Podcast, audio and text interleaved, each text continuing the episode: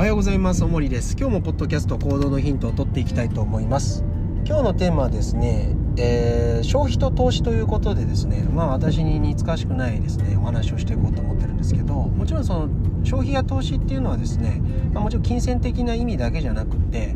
ここで僕が一番言いたいのはですね、時間ということですね。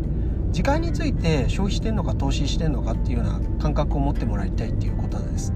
まあ、どういうことかっていうと、まあ、あのよくですねこう例えば人と待ち合わせしてその待ち合わせしてる時間をですね、まあ、あのまだ友人が来ないんで待ってるってなった、まあ、そのじゃあ20分っていうその時間をね、えー、ブラブラしたりとかして、まあ、潰したりとかするじゃないですか、まあ、それと文字の文字の通りですね、えーじ時間を潰すっていう感覚ですよね。そうするとこれはまあ消費っていう風な扱いになるわけです。でまあじゃあそのじゃあ20分をですね、まあ、せっかく見知らぬ土地に来たんだから、えー今後ね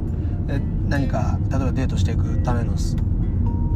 穴場を見つけるだとか、まあ、そういうふうに使っていけばですね、ま、その抜いた時間使ってで自分自身の足を使ってですね、まあ、今後のそのために、まあ、その20分投資できるわけですよね。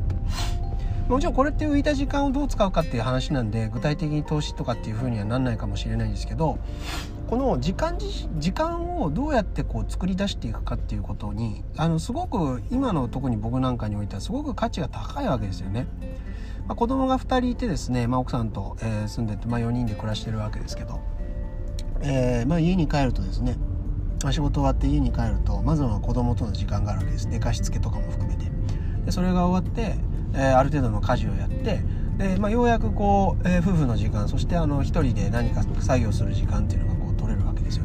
そうなってきた時にまあじゃあ翌日の仕事に響かないようにみたいなことで考えるならば、ある程度睡眠時間も確保したいところですよね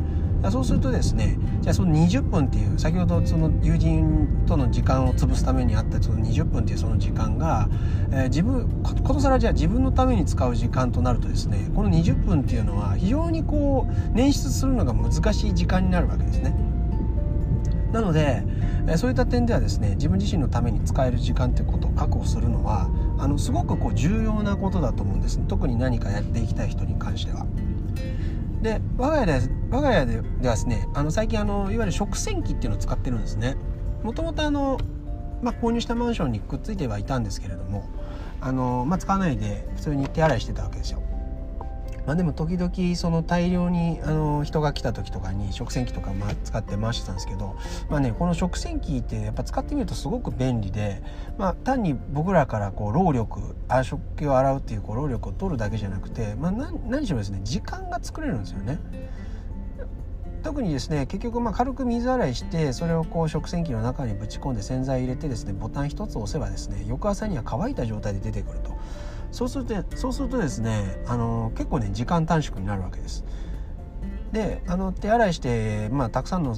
えー食器をですね洗ってそのままこう水切りをしてるとですね、まあ、翌朝にたくさんあるとですね結局ですねあんまり水がうまく切れてないってこともあるわけですよねそうするとキッチンタオルとかで拭いてで棚にしまうっていう手間になるわけですけどそうするとですね結局やっぱり食洗機を使うのに比べると、まあ、20分30分ぐらい、えー違ったりするわけですよね。でじゃこのじゃあ20分30分っていう時間をですね、えー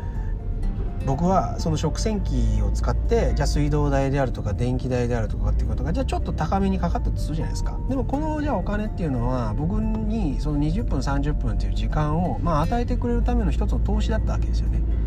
でこの感覚ってすごく大事で自分が時間あたりに、まあ、何ができるかみたいなことを、まあ、考えるきっかけにもなると思うんですよ。せっかく20分時間が空いたんだからこの時間何に使おうかっていう話になってくるじゃないですか、まあ、そこまで僕はスケジュール管理をね分単位でやってるわけじゃないんだけどこの20分っていう時間を自分のために使えたっていうこの感覚が非常に実感としては重要なわけですね。でこの時間っていうところ時間があの非常にこう価値があるみたいな話をちょっと今後シリーズで、えーお話ししていこうと思うんですけど、まあ、ぜひですねあの皆さんもあの自分自身の時間をどのようにこう確保してるかと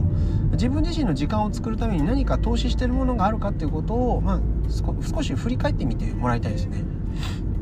ま、それをやった上でですねその、えー作り出された時間をどのように使っていくかっていうような話をですね、えーこの後の音声で、えー撮っていきたいと思います、えー今日は以上です。ありがとうございました。